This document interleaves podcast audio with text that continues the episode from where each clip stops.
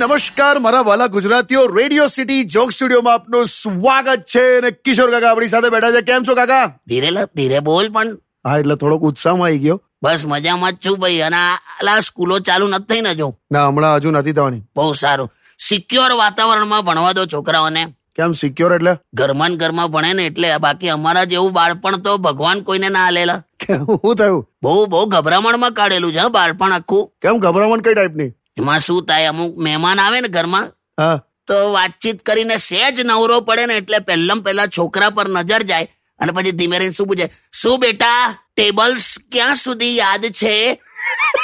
પતી ગયું લા, પરસે છૂટી જાય એવું તો હવે બધા હાથે થાય યાર બે બહુ પણ ગભરામણ એટલે તું સ્કૂલમાં કેવું થાય ટીચર્સ હોય ને ટીચર્સ એ લાઈન સર છોકરાઓને પેરેગ્રાફ્સ વંચાવે એટલે આપણે શું કરવાનું સ્ટુડન્ટ્સ ગણવાના એક બે ત્રણ ચાર પાંચ છ સાત, કે આપણા ભાગે કયો પેરેગ્રાફ વાંચવાનો આવશે આ તો મેં પણ કર્યું જ કાકા બધા કરેલા આવું. પણ એ જે ગભરામણ હોય ને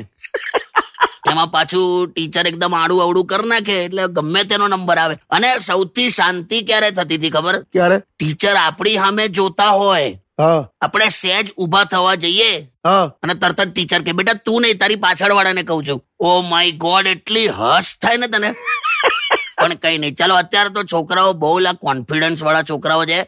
અમે શિક્ષક પાસેથી શીખતા હતા આ લોકો ગૂગલ પાસેથી શીખે છે પણ તોય એટલે ફેરફાર આવી ગયો છે પણ કાકા તમારી બાળપણની હજુ એક બે વાત કરીએ યાર આવો કરો કરો તો હમણાં એક ગીત વગાડ મસ્ત મજા કરીએ ચા બા પીએ આ મંગાવજો સ્ટેડિયમ વિથ કિશોર કાકા only on radio city ninety one point